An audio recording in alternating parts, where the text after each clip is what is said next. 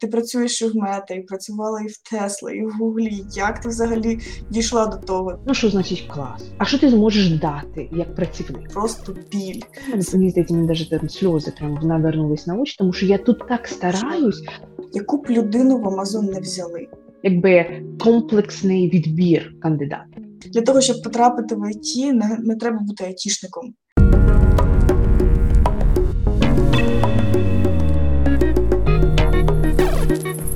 З тобою познайомитись. Мене звуть Юлія Ющук. Ми з командою з Джуніверсу. Це проект для джунів, територія джунів. Ось і дуже раді бачити тебе в гостях у нас. Е, розкажи, будь ласка, про себе. По-перше, дуже дякую, що мене запросили. Це дуже класно, коли маю, я маю можливість спілкуватися з людьми, які продвігають от саме цих джунів, саме цих людей, які от на початку своєї кар'єри. Мені здається, це реально дуже класно. Мене звати Марина, я живу в штаті Техас е, в Америці вже три з половиною роки. До цього я жила в Польщі, до цього я жила в Україні, і за свій час я мала можливість подорожувати там, я не знаю, по 13 чи по 15 країнах а, світу, і це дало мені можливість побачити наскільки унікальні люди в кожній країні, не дивлячись на те, що ми говоримо з різними акцентами, мовами це реально дуже дуже класно побачити і відчути на собі такий cultural experience, такий от культурний досвід. Зараз я працюю в компанії Meta, я буду дуже рада відповісти на будь-які питання пов'язані з проходженням інтерв'ю, як добитися результатів, тому що я я вірю, я вважаю, що кожна людина заслуговує, по-перше, кожна людина має шанс добитися великих висот, і друге, кожна людина заслуговує. Головна умова тут це те, скільки праці людина вкладає в, в досягнення своїх мрій. Блін, в тебе досить унікальний досвід, тому що ти працювала і в мет, ти працюєш і в мета, і працювала і в Тесла, і в Гуглі. Як ти взагалі дійшла до того? Ти, типу, все життя знала, що ти так будеш працювати в таких відомих компаніях? А це дуже класне питання. Е, е, скажімо так, я б хотіла дати тут трошечки перед історії. Я з дуже звичайної родини, тобто я з Вінницької області, я з малесенького містечка, і я розумію, що для кожної дитини батьки це незвичайні люди, так само було для мене. Тобто мої батьки вклали дуже багато в мій розвиток. В той час, коли, наприклад, там мої однокласники бігали і гралися з іграшками, в мене були приватні уроки англійської мови. Більше того, мої батьки вони постійно вели зі вони зі мною з моєю сестричкою. Вони постійно говорили про те, де ми бачимо себе в майбутньому. Тобто, в мене закладався вже якийсь такий фундамент того, що в мене вистачає мізків для того, щоб кудись іти далі. Не дивлячись на те, що я хочу залишитись в Україні, чи я хочу виїхати за кордон, я зможу цього добитися. Більше того, коли я досягла вже е, е, років е, high school, тобто це вже 10-11 клас, знову ж таки, мої батьки дуже багато вклали часу в оці розмови, де б я хотіла бачити себе в майбутньому. Тому що, знову ж таки, в Україні в той час діти закінчували школу в 16-17 років. 16-17 років це дитина. І багатьох батьки з дуже позитивним. Е, я я розумію, що що батьки хочуть найкраще для своїх дітей, але в той час батьки е, моїх там знайомих запихували дітей в якісь коледжі чи вузи, тому що вважали, що так краще. Дитина вчилася, я не знаю, там 5 років чи 10 років на лікаря, а потім виходила і ставала 3D-дизайнером, тому що в неї чи в нього руки не стоять до того, щоб бути лікарем. Мої батьки зробили навпаки, вони поговорили зі мною спочатку, вони поговорили з моєю сестрою.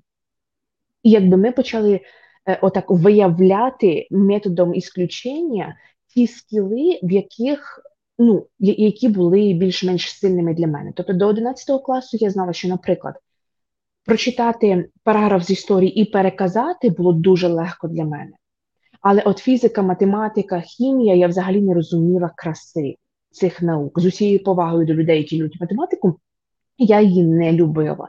Тобто, якби я навіть пішла в вуз, де вимагають математику при вступі, я б страждала, просто страждала. Це по-перше. По-друге, базуючись на тих скілах, які ми виявили, ми почали думати, куди б далі, що б я далі хотіла робити. І в мене був інтерес, і якби моя а, моя особистість була більше базована на тому, щоб говорити з людьми, подорожувати, е, якби пропускати дуже велику кількість інформації, і тобто я вирішила, що я буду працювати або я б хотіла навчатися чимось, що пов'язано з туризмом. Таким чином, я вступила в Київський вуз, я закінчила і зрозуміла, що чомусь залишатись в Україні я не хочу. Я хочу десь кудись далі. Я хочу європейського досвіду, я хочу подорожувати, я хочу розкривати свій потенціал. І тому я вступила на а, магістерку в Польщі, провчилась там два роки, знайшла роботу контрактником Google, і вже звідти почала свою роботу, якби вистраювати свою кар'єрну позицію. Я зустріла свого чоловіка три. Е, я зустріла свого чоловіка скільки 5-6 років е, назад, і ми вирішили, що це час переїзду в Америку. Тепер так. Для багатьох ця історія буде вважатись дуже легкою, тому що якби в тебе там батьки вклали в тебе дуже багато часу, потім ти навчалась, батьки підтримували клас. Найцікавіше те, що кожна людина, яка хоче добитися чогось і йти вперед, повинна розуміти, що йти вперед це не просто слідувати за течією, це робота, яку ти вкладаєш в себе. Як я говорила, в той час, коли мої однокласники бігали у дворі і гралися з іграшками, я сиділа і вчила англійську. В той час, коли Святий Миколай приносив всім там подарунки, цукерки і ще щось, мені Святий Миколай приносив словник. Українсько-англійський, англійсько-український словник. Не дуже гарно. І і, і це було дуже, ну, здається, для дітей це було трохи взагалі така е, травматична історія. Але зараз я розумію, що ту роботу, яку я вклала в себе, коли я була дитиною, коли я була трошки молодшою, зараз вона приносить свої а, свої результати. Тому, повертаючись до твого питання, а, так мені здається, з дитинства я розуміла, що я буду працювати в великих компаніях. Єдине, що тоді з дитинства я не бачила цієї дороги, тобто я не могла собі якби прикласти такий шлях. Я працювала над собою, я вчилася якомога більше, і потім з часом просто це прийшло. Тому так. Дуже круто.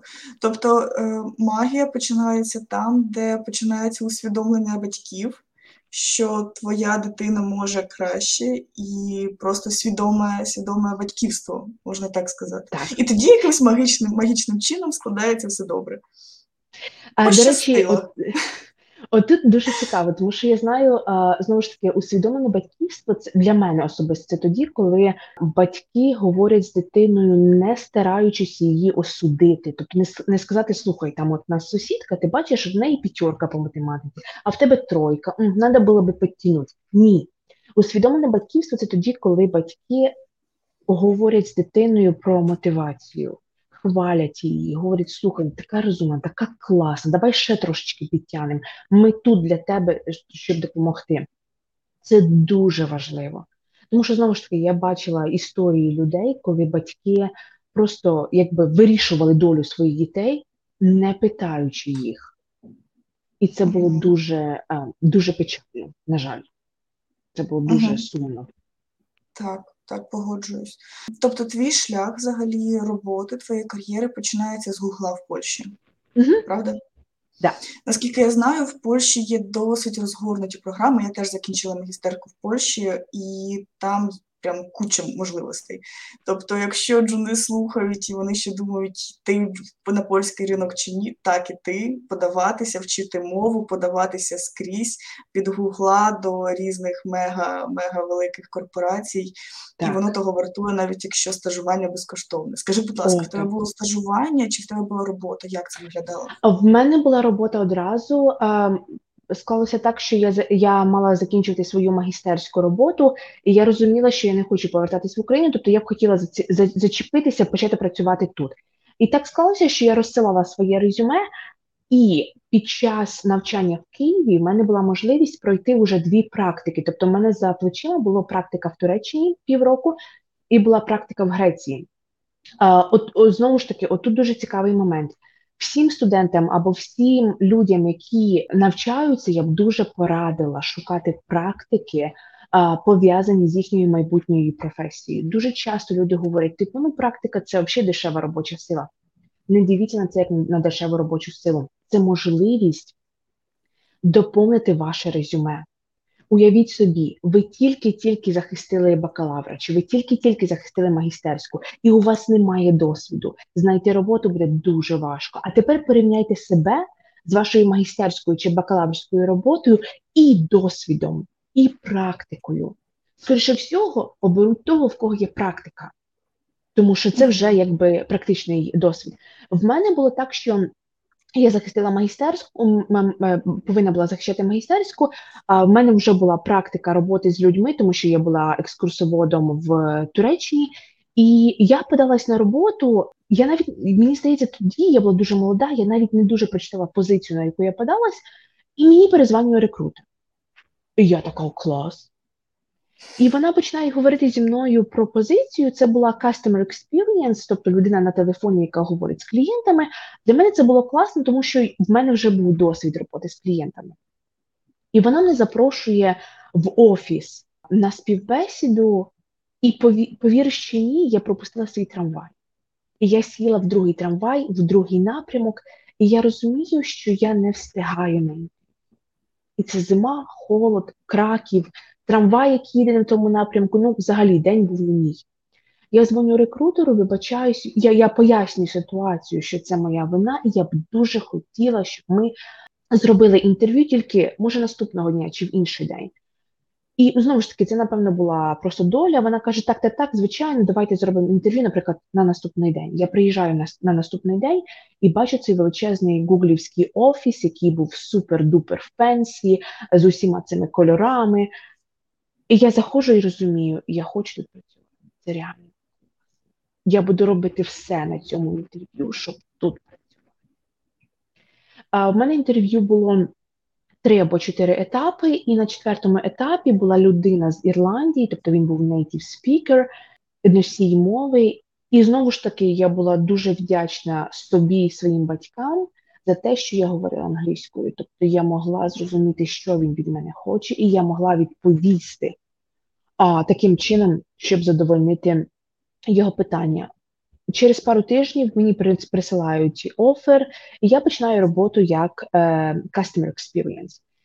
Я працювала тоді на російський ринок, і я не знаю, е, знову ж таки не хочу е, обсуждати політику тут, але це було це була така собі міні-армія, тому що в деяких країнах не вчать людей тому, що коли ти дзвониш в підтримку то людина, яка бере слухавку, це не твоя слуга, це не людина, яка там має тобі прислужувати.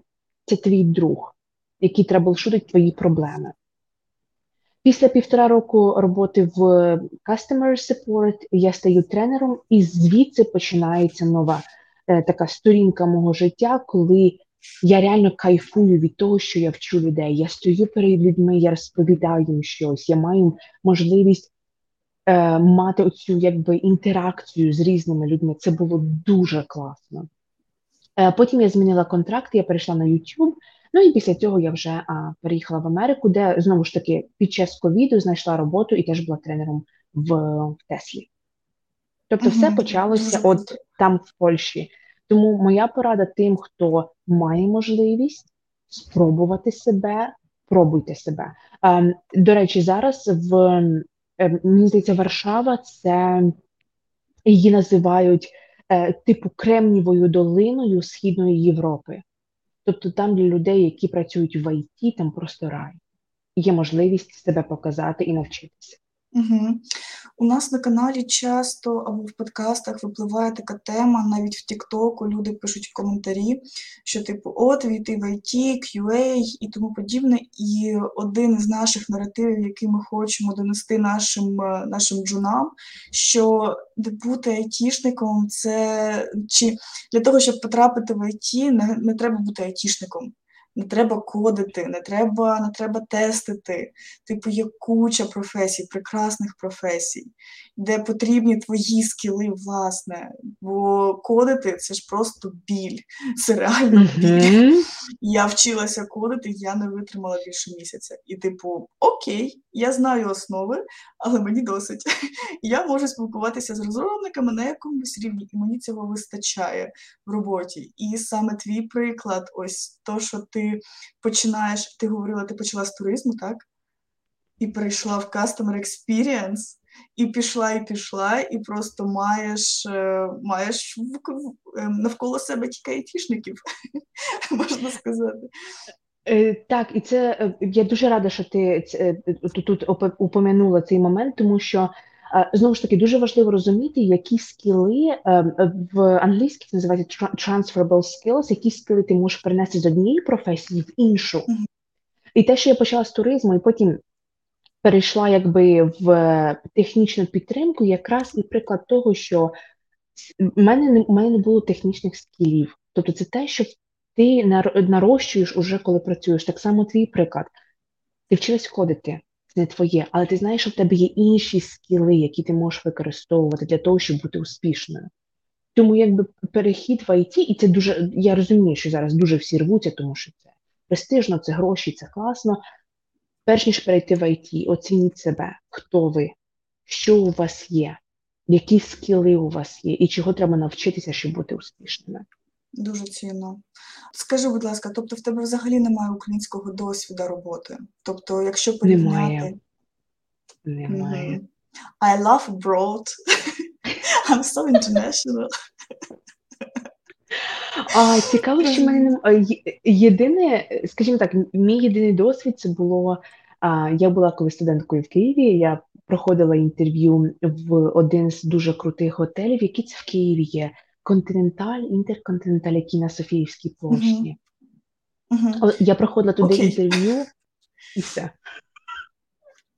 Ага, не взяли. Чи взяли? А я проходила на одну позицію, тобто там була позиція хостес, а мені рекрутер сказали, що типу, ну зараз хостес якось ми так не дуже наймаємо, але ми хочемо е, наймати на на офіціантів. І із-за того, що я відчула, відчула, що мене трошки надурили, а, тому що я подавалася на ту позицію, а мене тут рекрутять на іншу, і я так ні. О, Не треба мене дурити. Угу, угу. Тримати гідно. Ще мені хотілося б розпитати далі про твій досвід, тому що далі в тебе пішов Амазон. Чим Амазон тобі відрізнявся від Гугла? Це, це дуже класне питання. По-перше, коли е, ти читаєш, скажімо так, коли люди читають. Е, Опінії чи там відгуки про різні компанії складається таке враження, що типу Google це такий от рай, я не знаю, там от всі цвіточки і і, і, е, і всі такі юнікорни ходять, і і всі такі дуже класні. А Amazon це такі от е, такі evil, такі прям дуже дуже погана корпорація, де дуже погано працює. Або навпаки. Скажу чесно, все дуже залежить від команди і від проекту, на якому ти працюєш. Тому що як в Amazon, так і в Google я була по контракту, тобто в мене не було тих самих плюшок, які були у full-time е, у людей, які працюють повне на повну зайнятість е, через Google тобто чи Amazon. Тобто це є різниця, так, між employment ом та контрактом. Угу. Так. Так, Добре. тому що по контракту, як правило, в тебе може бути гарна зарплатня, в тебе може бути до тебе дуже гарне відношення, але в тебе немає тих всіх benefits, тобто в тебе немає тих всіх печенюшок, які, наприклад, дає Google а, своїм працівникам. Наприклад, як контрактник в компанії Google, в мене не було можливості купити акції компанії Google. Угу. А ті, хто працювали full-time, тобто ті, хто працювали на повний час в Google, в них були і краща медична страховка, і акції а, компанії, плюс у них там були а, кредитні картки від компанії. Ну, тобто всі такі класні штуки, які контрактникам, на жаль, не мають доступу до цього. Uh-huh. Але скажу чесно, коли я працювала в Google, я працювала в Польщі. Коли я працювала в Амазоні, я працювала в Америці. Тут дуже важливо розуміти, по-перше, команду, де ти працюєш, а по-друге, це ментальність. А в американців набагато на мою думку, з американцями набагато простіше працювати. Вони такі дуже easy going. Тобто, навіть якщо у нас там я не знаю пів світу горить, їхнє відношення до роботи трішечки інше. Тобто вони поважають тебе як людину, перш за все. І вони стараються не дивитися на тебе як на очередний номірок. Тобто, ти, перш за все, ти ти людина, в тебе є свої потреби, в тебе є свій характер, в тебе є свої культурні відмінності, і це треба поважати. Тому робота в Амазоні для мене була однією з найкращих сторінок в моїй кар'єрі, хоча знову ж таки я була контрактником, мені дуже сподобалась культура, мені дуже сподобався наш менеджер. Я, до речі, до сих пір тримаю з ними зв'язок, але знову ж таки залежить все від, від команди. Розкажи, будь ласка, про процес взагалі хайрингу, тому що в Амазоні, як і в Гуглі, ну наскільки я знаю, в Амазоні є дуже великий процес, і ти маєш просто переговорити з купою людей, які приймають рішення і пільнують один одного, щоб щось не так пішло. І як це взагалі ти пережила це? А тепер так, е, якщо ти подаєшся як контрактник в компанію Amazon, процес е, найму людей відрізняється. Там, як правило, один або два тури інтерв'ю, і все. Знову ж таки, тому що ти йдеш по контракту, ти не йдеш як full-time employee. Коли ти подаєшся як full-time, тобто ти не працюєш по контракту, а ти працюєш саме в компанії і отримуєш всі benefits, тобто всі бенефіти і всі оці хороші плюшки від компанії, там інтерв'ю займає достатньо довго. По-перше, воно починається з е, розмови з рекрутером. В залежності від позиції, рекрутер або може просто тобі розповісти про позицію і запросити одразу на наступний етап, або рекрутер може почати розпитувати питання. Тобто за півгодини з рекрутером можна очікувати 5-6 питань. Вони всі ситуативні, плюс вони можуть починатися з такої, з таких наративів, типу як чому ти вибрав Амазон? Чи чому ти вибрала Амазон? І я коли даю поради свої, всім своїм колегам, які хочуть поміняти роботу, зрозумійте, ви повинні здивувати, приємно здивувати людину, яка на другому кінці телефону. Якщо ви скажете, що я хочу працювати в Амазон, тому що це класно, О, я так говорила далі, завжди. Вас ніхто далі не запросить. Ну тому що, ну що значить класно? А що ти зможеш дати як працівник? Угу. Тому на такі навіть на такі питання людина повинна бути підготовлена, і людини повинні бути конкретні відповіді, чому ти хочеш працювати на Amazon, Tesla чи мету. Я, як правило, даю три конкретні причини, які пов'язані з компанією, з місією або культурою, і з продуктом, або з позицією. І як тільки рекрутер чує, що кандидат підготувався і розуміє, куди він йде, клас, відкриваємо двері далі. Другий етап це, як правило, розмова уже з менеджером. Тут може бути або відеозв'язок, тут може бути або телефонний е, дзвінок, в залежності від знову ж таки від позиції. Менеджер теж у менеджера теж вже заготовлені питання, на які треба дати ситуацію. Тобто, розкажи мені ситуацію з твого минулого а, досвіду, де, наприклад, ти винайшов щось таке, що змінило весь процес в компанії. В таких великих компаніях, як Amazon, Google, Meta, Tesla, перед тим як давати оце ситуативне, ситуативну цю відповідь, треба рекрутера або менеджера підвести під чому ти винайшов цей процес, чи яку да, яку дату, яку інформацію кандидат збирав, щоб прийти до цього процесу. Ти не можеш просто сказати: я там винайшов процес а він змінив е, або покращив е, workflow в моїй компанії і приніс там 40 мільйонів. Клас. А як ти дійшов до цього? Яку інформацію ти збирав чи збирала? З якими людьми ти говорила? Перш ніж винайти, або перш ніж щось покращити. Тобто великі компанії вони дуже data-driven. Людина повинна зробити research, людина повинна зробити якісь, якби зібрати якісь дані перш ніж пригати і розказувати всім, що мене там щось винайшло. Третій етап це так званий луп. Луп це дуже цікавий досвід, коли, в залежності від позиції, кандидат говорить з чотирма або, е, мені здається, максимум це вісім або дев'ять співробітників компанії Amazon. Кожним співробітником треба провести мінімум 45 хвилин. Тобто, грубо кажучи, якщо ти говориш з чотирма співробітниками, це 4 години інтерв'ю. Якщо ти говориш з вісьма, це 8 годин інтерв'ю. А до лупу треба готуватись так, як до, я не знаю, зовнішнього незалежного оцінювання, як до екзамену. Тому що у кожного заготовлені питання. І кожен, е, що цікаво, чому луп настільки важливий, тому що потім, після лупу, всі люди збираються і вони дають колективний фідбек. Якщо, наприклад, один з менеджерів або один з співробітників компанії Amazon чи там Meta, чи там Google має якісь сумніви а, з приводу цього кандидату, є дуже велика можливість, що вони не візьмуть цю людину. Тобто це така колективне, таке от колективний такий фідбек. Знову ж таки, луп це дуже цікавий досвід, до нього треба дуже бути гарно підготовленими, але теж треба не боятися.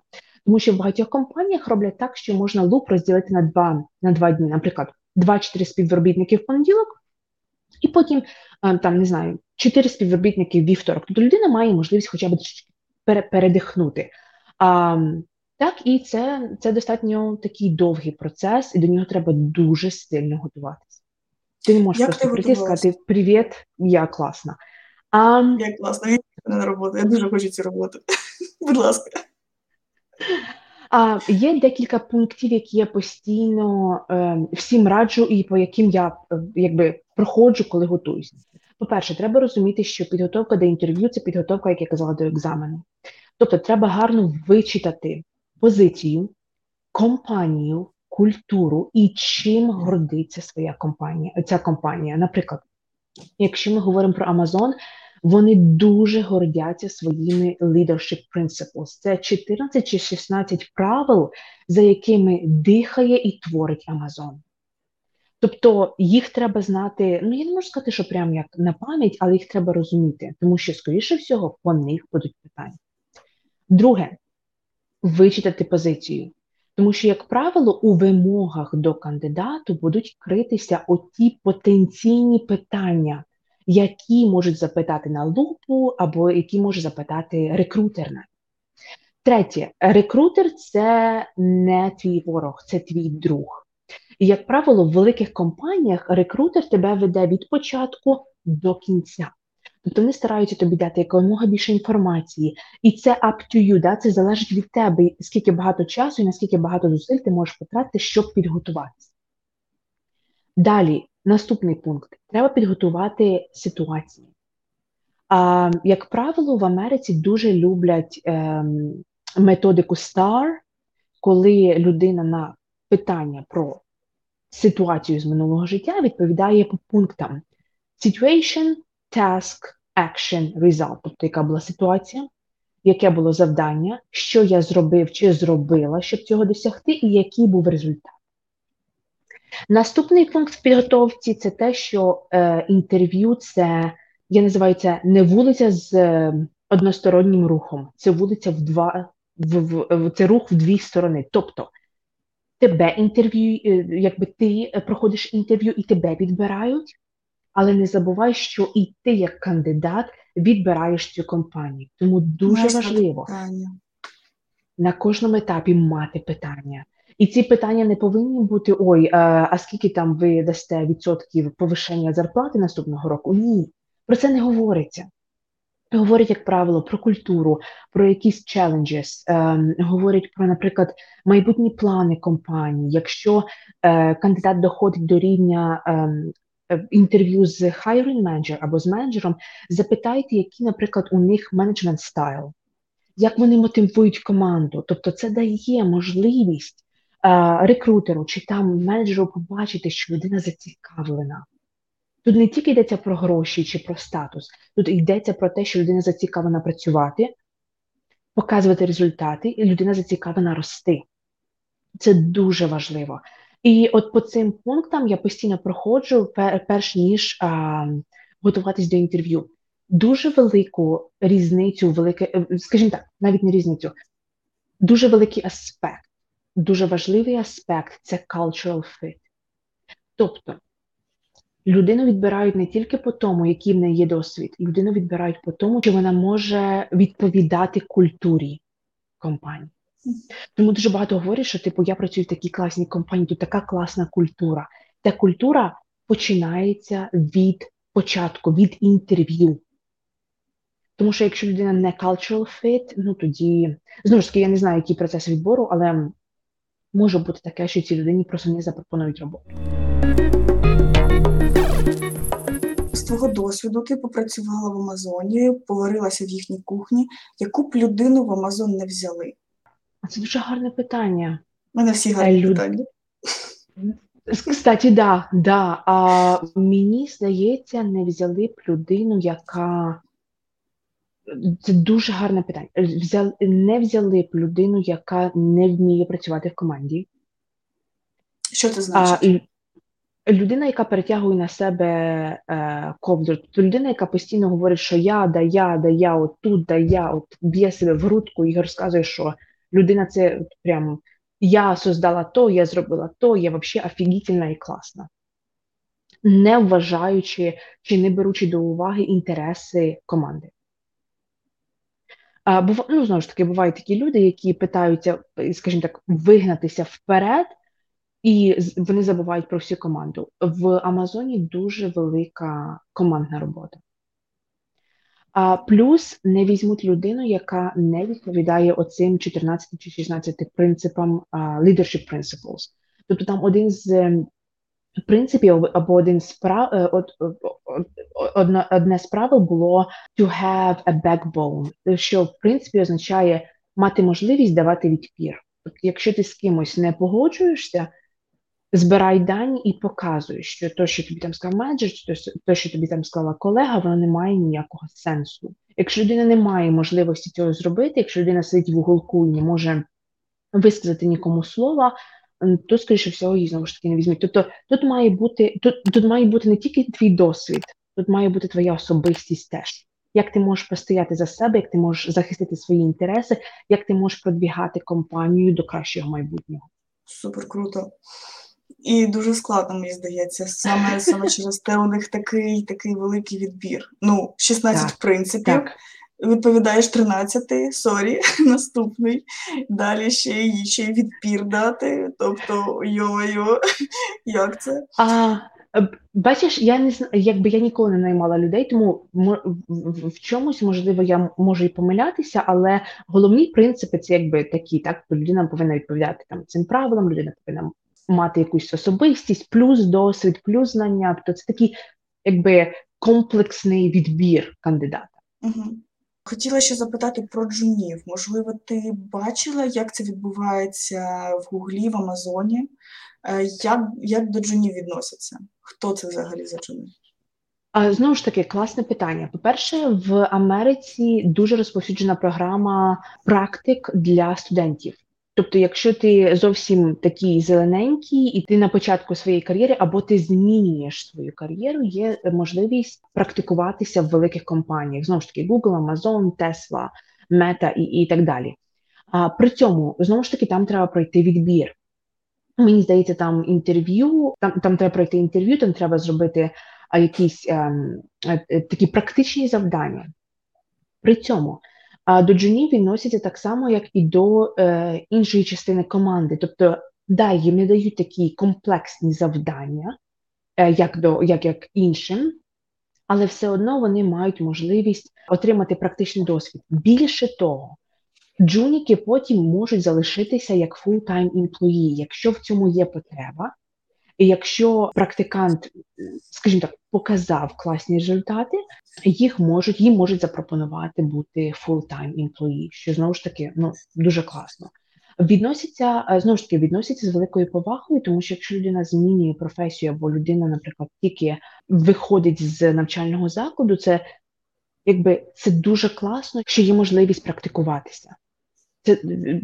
Я знаю, що багато е, людей коли вони навчаються в університетах, в них кожного семестру якісь різні практики. Тобто, наприклад, вони пів семестру провели в Теслі, пів семестру провели в Мета, пів семестру провели там, я не знаю, в Google. І тоді, уже базуючись на цьому е, досвіді, вони вже можуть вибрати собі дуже класну компанію або взагалі піти працювати в білий дім. І їх поважають. Ну скажімо так. Я не кажу, що джуніком бути просто. І знову ж таки, я знаю дуже багато історій, особливо іммігрантів, які переїхали в Америку, яким було дуже важко знайти роботу. Чому? Тому що процес відбору людей тут і починається з резюме. А резюме, які вимагають в Америці, це не таке резюме, яке вимагають і в Європі. І дуже часто, особливо чомусь, наші люди, і е, під наші я я говорю за за українців, тому що я багатьом допомагала робити резюме. Чомусь ми не вміємо показувати свої результати. Ми настільки, як сказати, ми настільки. Нам постійно здається, що ми нічого супер-дупер не робимо. Тобто ми просто виконуємо свої обов'язки. А насправді, коли ти глибше копаєш в досвід людини, людина, я не знаю, перевернула повністю компанію, я не знаю, там принесла мільйони мільйони гривень. І і, і вони подаються в резюме, типу, ну це ж моя робота. Ні, це результат, який треба показувати. Тому моя порада до всіх джуніків, які стараються знайти себе, покажіть результати в резюме, що ви зробили, а не що ви робили. Навіть якщо це дуже малесенький факт, попробуйте описати це в, в цифрах. На це Але... більше звернуть увагу. Але коли вас запитають на інтерв'ю, то покажіть, що ви командний гравець. Кажіть, що ви це зробили командою. Команду, що ви розпитали, що ви зібрали дані, що ви заручилися підтримкою. Так, це дуже важливо. Угу. А, Круто. Е, Хотіла запитати: тобто в Америці теж є свідчери? Вони не якісь просто наші з'явлення, багато свідчерів. Дуже багато. І зараз, наприклад, дуже багато програм, коли особливо ветерани, тобто люди, в яких military experience, які, наприклад, там служили, да, чи а, працювали в гарячих точках, і зараз, коли вони повертаються до цивільного життя, вони б хотіли перейти в другу, а, uh-huh. якби почати другий кар'єрний шлях. Є дуже багато програм, є дуже багато курсів, які навчають людей, як перейти з однієї сфери в іншу. Тому це дуже розповсюджено. Мені здається, Америка це напевно одна з найбільших е, таких от країн, де люди просто от перепригують з навіть не те, що з компанії в компанію, а перепригують іменно з індустрії чи з одного типу кар'єри в інший. Дуже багато. Окей, тобто ці програми це якісь е, державні програми, чи це від частних теж? Mm, Отут залежить. Тому що якщо, наприклад, це програма для ветеранів, тобто ті, які служили, а із знову ж таки в Америці така цікава особливість, що якщо людина приєднується до армії, то через деякий час, знаю, там, через 4 роки, чи через я не знаю скільки років, в них є можливість навчатися безкоштовно, плюс у них є такі соціальні бенефіти, там медична страховка і, і, і там і, і інші такі, е, які називаються плюшки. Е, і тому для, для тих ветеранів це може бути безкоштовно. Для цивільних людей, тобто які просто хочуть перейти з однієї з одного бізнесу в інший, чи там з однієї індустрії в інший, це будуть все е, якби частні компанії, це буде все за гроші. Тобто отримання я не знаю, якихось завершення якихось курсів, отримання сертифікатів це все за гроші. Угу. І потім ще йти практикуватися безкоштовно, і потім, потім тільки, можливо, колись ти отримаєш роботу. Добре, знайоме, знайоме. Не така велика, не така далека Америка. Ні, ні. Добре, е, ще хотілося б розпитати в тебе за Теслу і далі за Мету. Е, чому ти вирішила залишити Амазон? Амазон я вирішила залишити, тому що в мене закінчився контракт. Це по-перше, а по-друге, через те, що я якби не бачила для себе перспективи. Тобто, знову ж таки, як я говорила, працювати по контракту і працювати як full-time це дві різні, це якби небо і земля. І незважаючи на те, що я обожнювала свою команду, я розуміла, що мені треба е, якби кудись, кудись далі переходити. В Америці дуже важливим є так званий нетворкінг. Тоді, коли ти заводиш знайомства з людьми, і вони пропонують тобі вислати твоє резюме напряму в своїй компанії. В Америці немає такого, або це вважається поганим тоном, коли ти заводиш знайомства, а потім так напряму в лоб питаєш їх, чи вони можуть допомогти тобі з роботою. Це дуже негарно, це такий негативний тон. Тому, тому така соціальна мережа, як LinkedIn, тут дуже розповсюджена. Люди заводять знайомства, і потім степ бай степ, тобто крок по кроку, якби стараються знайти тих, хто зможе їм допомогти далі в їхній кар'єрі. У мене сталося так, що я познайомилася з дівчинкою з України. Вона працювала якраз в компанії Tesla, Ми розговорилися про про кар'єру в Америці, і вона запропонувала мені вислати моє резюме в Теслу. Найцікавіше було те, що вона вислала моє резюме в серпні, мені здається, чи в вересні 2019 року, а мене позвали на інтерв'ю аж в січні 20-го, тобто через 5, через 4 чи через 5 місяців. Тобто це був такий якийсь довгий процес. Я не розумію, може не закривали, відкривали позицію, але знову ж таки, це було. Я вже й не надіялась, що мене навіть позвуть. Я пройшла інтерв'ю, і мені дзвонить рекрутер і говорить, що типу, ми тебе вибрали. І я розумію, що в мене тут контракт з Амазоном, і мені треба переходити в нову компанію. І е, мій, моя історія пошуку роботи в Америці була дуже терниста, це було дуже боляче, тому що я переїхала за півроку до того, як почалась пандемія. Я чекала документи, я отримала документи саме тоді, коли почалась пандемія, людей почали масово скорочувати. І коли коли я почала шукати роботу, виявилось так, що я була нікому не потрібна. Ну просто в це, це це, було так. Ну це це було дуже боляче. І коли я прийшла в Теслу, я спочатку не зрозуміла. Спочатку подумала, що зі мною, типа, ну це такий, знаєш, така собі шутка. Типа, в смислі, після того, що я пройшла, після цього тернистого шляху, коли мене візде футболили, і ну мені постійно говорили, що там моїх кваліфікацій недостатньо, мене тут беруть в Теслу, це реально хтось пошутив. І потім мені присилають job offer, я підписую контракт і розумію, що це що це сталося, що це це, це реальність. Я дзвоню своїм менеджеру в Amazon і говорю, що так і так, я змінюю компанію, я дуже вас люблю, ви дуже класні, але по контракту працювати я більше не хочу, я переходжу full-time в Теслу. На що менеджер мені відповідає, що типу, ми не хочемо тебе втрачати, давай ми тебе переведемо на full-time в Amazon. Я кажу, це класно, але на яку позицію? Ну, тому що давайте торгуватись. Він мені говорить, типу, а, знаєш, я я прекрасно розумію, що ти хочеш бути в тренінгу, але ми не можемо перевести тебе на позицію тренера, ми тебе перевоз... ми можемо тебе перевести на типа tech support. Ну, знову ж таки, technical support – це той, хто говорить з клієнтами.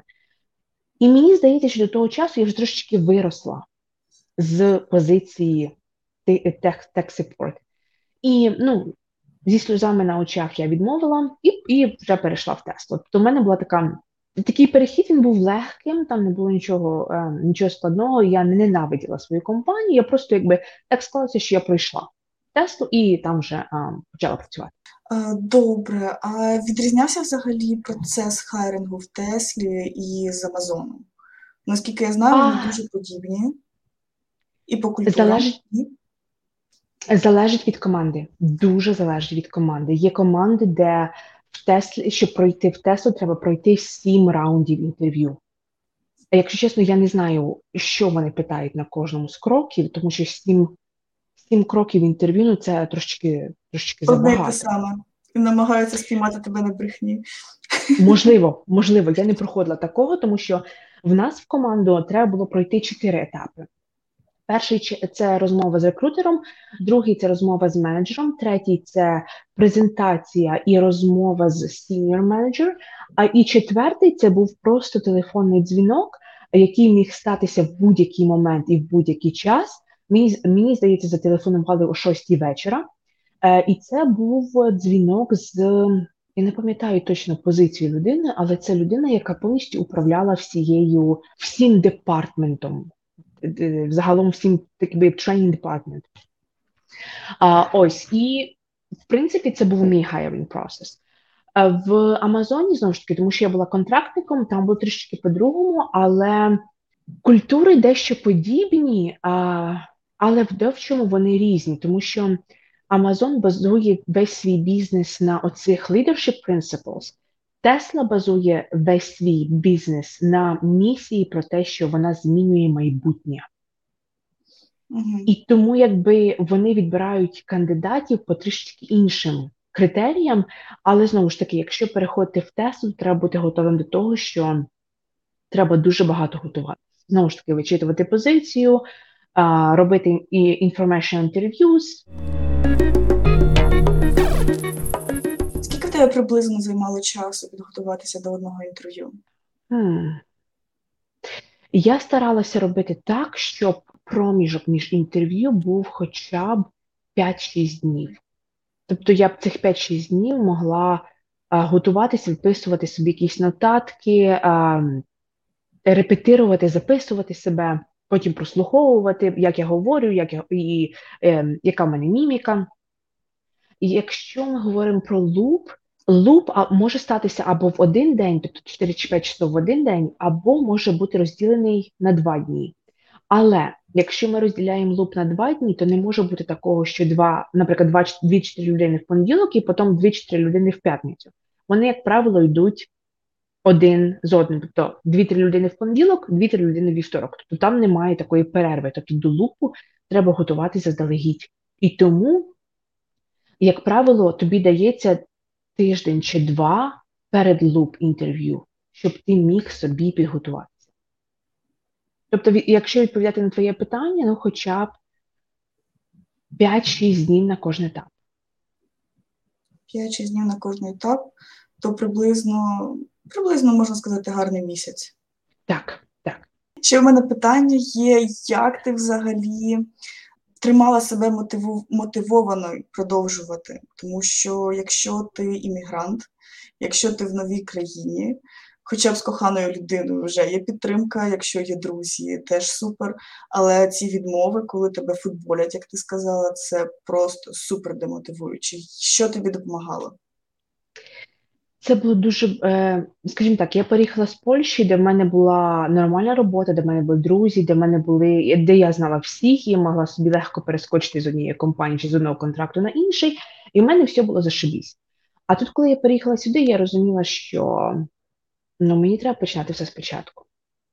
І моєю головною мотивацією це дуже дивно, і знову ж таки дуже гарне питання. Моєю мотивацією було чи не заслабка я людина, щоб продовжувати далі. Тобто це був такий челендж для самої себе. Типу, чи я лузер і зараз зірвусь і буду сидіти вдома з собаками. А я свій, е, свою першу готівку, я, до речі, заробила тим, що я вигулювала собак. Було так цікаво працювати з е, тваринками, і я коли їх вигулювала, мене був час подумати про себе, майбутнє і так далі. І, і от я це постійно питала: наскільки я слабка чи сильна людина? І оце питання до самої себе, воно мене і мотивувало якби продовжувати далі. Тому що, оскільки я вже тут, то чому б не спробувати всі можливості? Навіть якщо там десь не пройшла, там не вийшло, це досвід, я вчуся. І одного дня мені відкриються двері саме туди, куди я хочу. А плюс підтримка, знову ж таки, рідної людини, дорогих людей це, це, це, це, це дуже важливо. Тому, якщо, і скажімо так, з досвіду, якщо людина ламається і відчуває, що вона втрачає, ну от правда, втрачає мотивацію, запитайте себе. Ви використали всі можливості? Може, десь може, десь відкриваються ці двері, а ви їх не бачите? Плюс дуже важливо поговорити, ну там, я не знаю, з чоловіками, з партнерами, з, з дружинами. Питайте їх про що вони вас мотивували. Тому що це, це в багатьох випадках це командна робота. Якщо один, наприклад, якщо одна людина дуже успішна, а їхній партнер, чи партнерка, чи дружина не успішні, це дуже сильно впливає на сім'ю. Тому я б сказала, що якби такі відкриті відносини, або така відкрита комунікація з е, рідними людьми дуже важлива теж. Дуже круто. Мені так подобається наша розмова. Мені теж мені... цікавого дізнаю. Мені дуже теж подобається. О, дякую, дякую. Е, ще хотілося б запитати, взагалі, як ти асоціювалась в Америці? Ну, тобто, Польща це така країна, де тебе це його трошки, трошки ти себе можеш некомфортно чувству, е, відчувати саме через їхню культуру цього напердаляння. А в Америці все більш більш-менш вільно і Америка, свобода і тому і тому подібне. Як ти взагалі влилася в це? А коли я переїхала, е, в мене був непоганий рівень англійської, але я дуже е, мені було дуже некомфортно говорити з людьми. Мені здавалося, що мене не розуміють, не розуміють мій акцент, будуть перепитувати постійно, і мені було дуже мені було дуже неприємно говорити з людьми. Навіть якщо там хтось, а в американців є така фішка, вони дуже люблять small talk. Тобто ти стоїш в магазині там в черзі на касу, і хтось побачив, я не знаю, в тебе там новий йогурт да, в корзині. О, ти, ти купила класний йогурт, да, який це ванілі, ну а він смачний. А я розумію, що для українців ну, це типу таке це странновато. Про що ми говоримо? Про йогурт. Для американців це нормально, або коли до тебе підходять, типу, о, ти таке гарне волосся, так гарно виглядаєш. І це не говорить з якимось таким е, акцентом на те, що вони там куку, а це ну, просто тобі якби комплімент. Мені було дивно, мені було, я дуже відчувала себе некомфортно говорити з людьми. А потім в якийсь момент я зрозуміла, що якщо я тут і я тут живу, і я хочу строїти свою кар'єру, то значить, може я е, мені треба перестати жалуватись і взагалі е, говорити, як тут все дико, странно і плохо. Може, мені треба працювати над собою, може мені треба розкрити рота і говорити до людей, може мені треба шукати роботу більш наполегливіше. Е, знову ж таки, це була розмова сама з собою. І оцей такий от е, внутрішня оця мотивація змусила мене говорити з людьми, розкриватися, ділитися якимось досвідом. А я почала ходити там на якісь е, івенти, я почала знайомитися з людьми. Я поч... я зрозуміла, що мій акцент всі розуміють.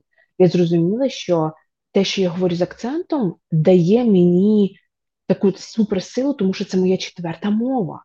А тут люди говорять однією мовою.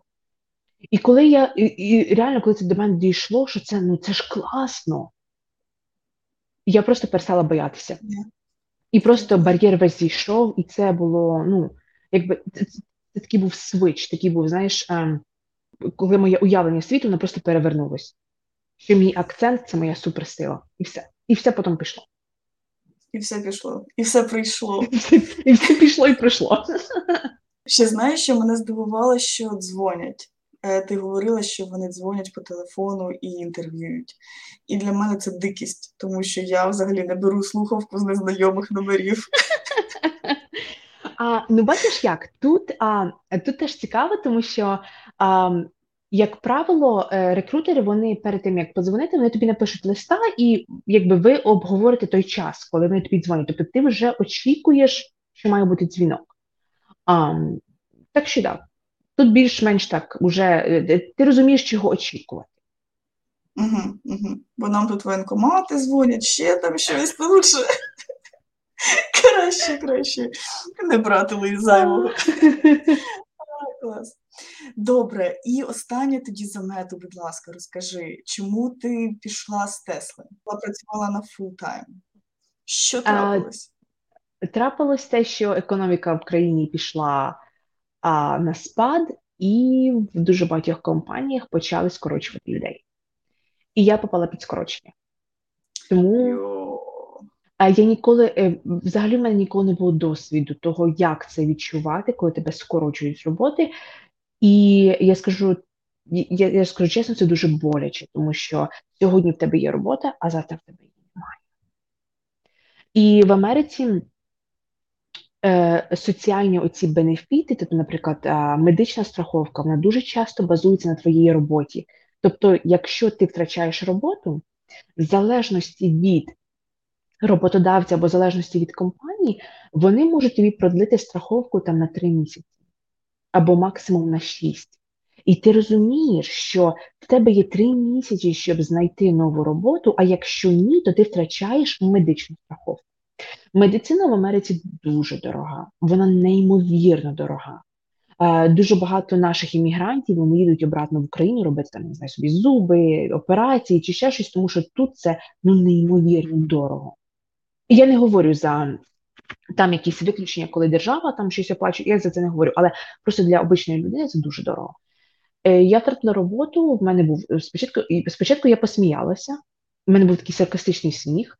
Потім до мене дійшло, що я втратила роботу, і потім до мене дійшло, що треба шукати роботу. І я почала дуже швидко шукати. В де, е, знову ж таки, економіка йшла на спад. Тобто, навіть якщо позицію виставляли, наприклад, на LinkedIn, я еплаїлась, я висилала своє резюме, я проходила половину інтерв'ю, а потім мені говорили, що позицію закривають. І на таких от емоційних качелях, коли ти проходиш половину інтерв'ю, ти готуєшся, ти стараєшся себе показати. І тут тобі говорять, що слухай, ти така класна, ну реально класний кандидат, але в нас немає більше грошей на цю позицію. А це було це було дуже нелегко, це було дуже неприємно. Але я старалася якби от е, як я старалася себе тримати в мотивації, це не моя вина.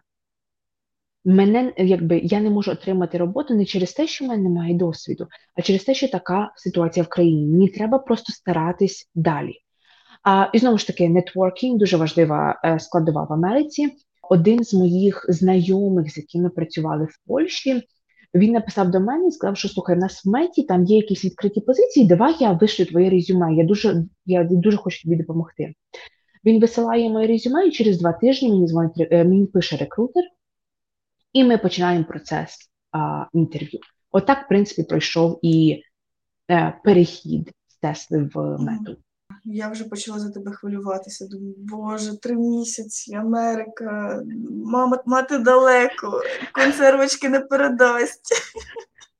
Ще й війна в Україні, а і ще й війна в Україні. Знову ж таки, я не хочу тут жалуватись, що там я не сплю в окопах, де в мене в мене життя прекрасне, але просто е, ця моральна складова те, що там непонятно, що робиться в батьків, непонятно, що робиться в Україні. Тут не можна знайти роботу. І це була такі, така каша е, е, емоційних переживань. Тому так, це мені здається, у кожного українця. 22-й рік буде пов'язаний з такими емоційними качелями. У нас то все замечательно, то все так плохо, що взагалі. Хотіла ще запитати, чи якось ситуація змінилась в Америці? Ну, типу, до тебе відносяться якось по-іншому через те, що ти українка в зв'язку з війною? Ні. Ні, взагалі. Я ніколи не скривала, що я з України, я ніколи не там не не старалася. Е, скажімо так, е, знову ж таки, дуже гарне питання, і воно порушує, воно якби приносить за собою декілька інших аспектів. По-перше, дуже залежить від того, як людина себе подає. Я ніколи не не, не, не, не скривала від своїх колег, що я з України. Я постійно говорила, що типа класно, я з України, я з Східної Європи. До війни багато хто там, ну типа Україна дає Україну. Під час війни, через те, що це постійно в новинах, люди почали більше питати, як як моя родина, чи чи, чи мої там родичі до сих пір живуть. Але ніхто не порушує оцеї межі політичного питання: за кого ти за Україну чи за Росію, чи Україна, чи Америка повинна допомагати Україні чи ні. Тобто і я ніколи не порушувала цього питання, тому до мене відношення було в принципі нормальне. Я знаю, що е, інші люди вони питаються провокувати, говорять, що я там типу, з України, там весь світ нам повинен допомогти туди-сюди.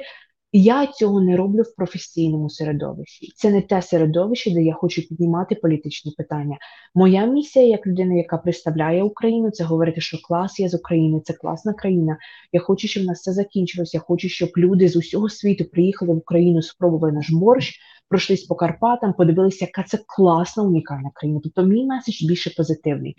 І знову ж таки, є люди, які стараються провокувати. Це їхня, це їхнє відношення. Я не провокую нікого я стараюсь говорити в нейтральних або в позитивних тонах про а, про ситуацію або якби про те, що я з України. Ще маю останнє питання, якщо uh-huh. можна. Ти ж подавалася на різні компанії. Так? Uh-huh. Якщо не секрет, в які ти компанії подавалася, що тобі відмовили?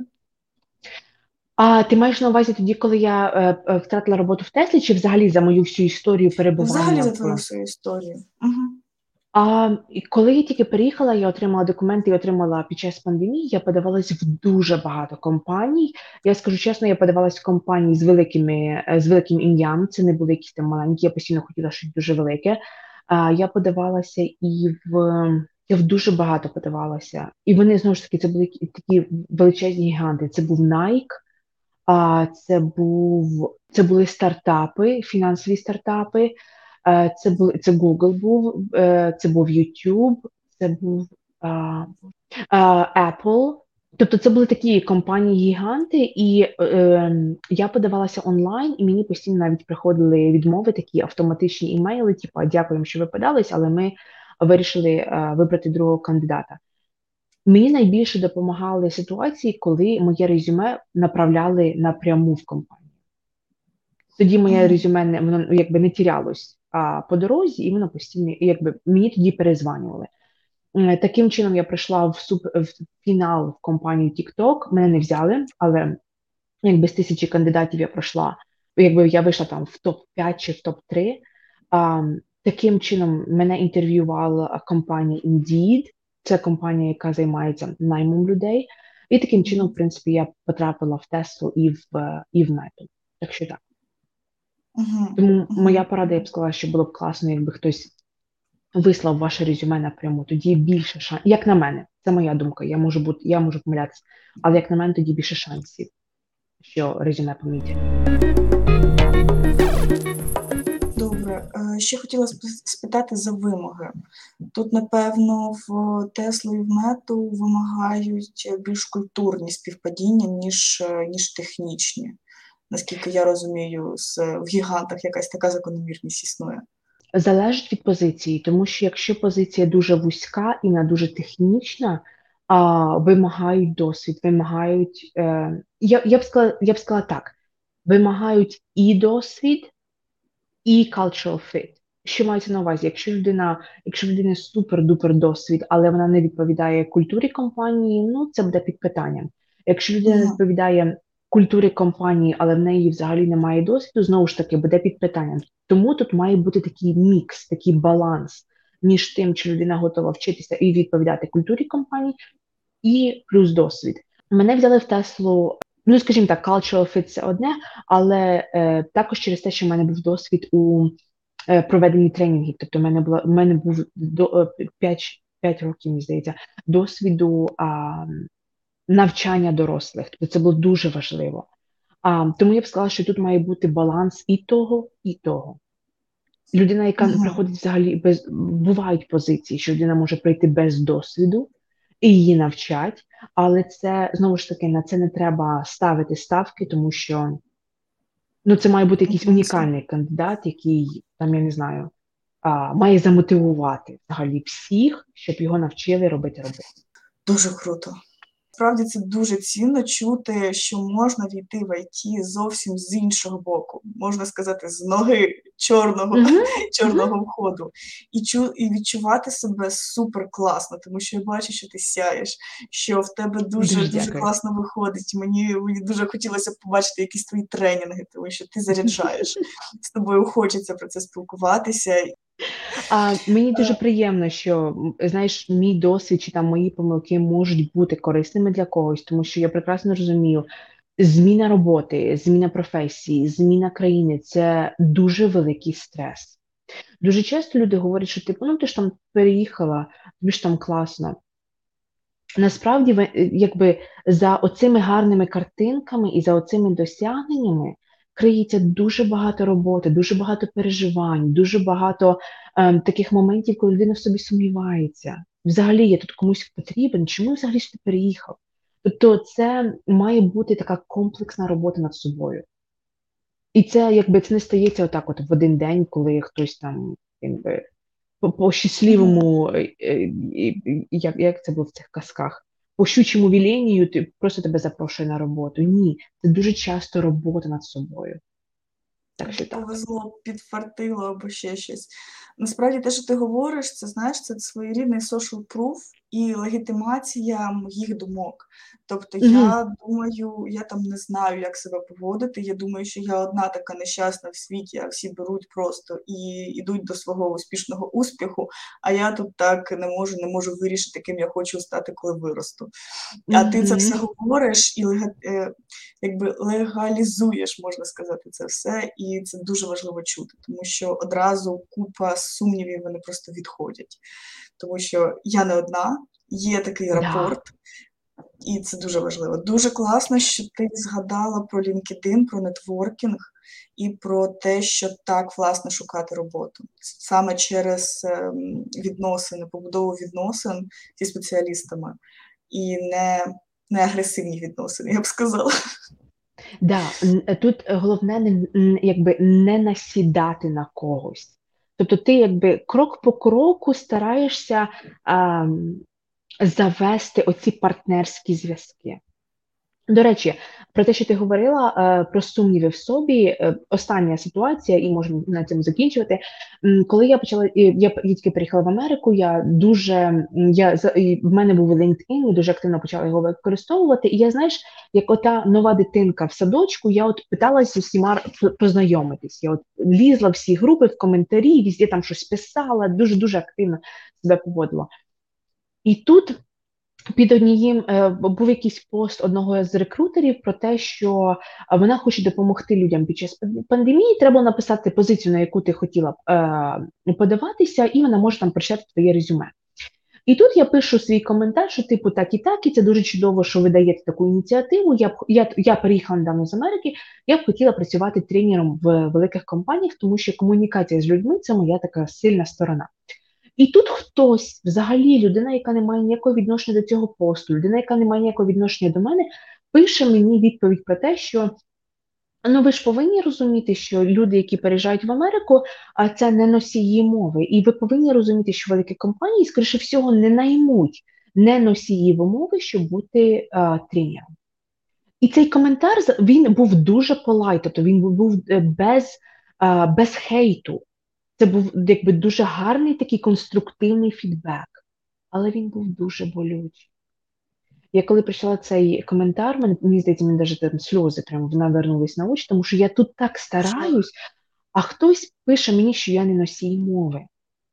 І тут я зрозуміла, що типа, я не лузер і не слабак.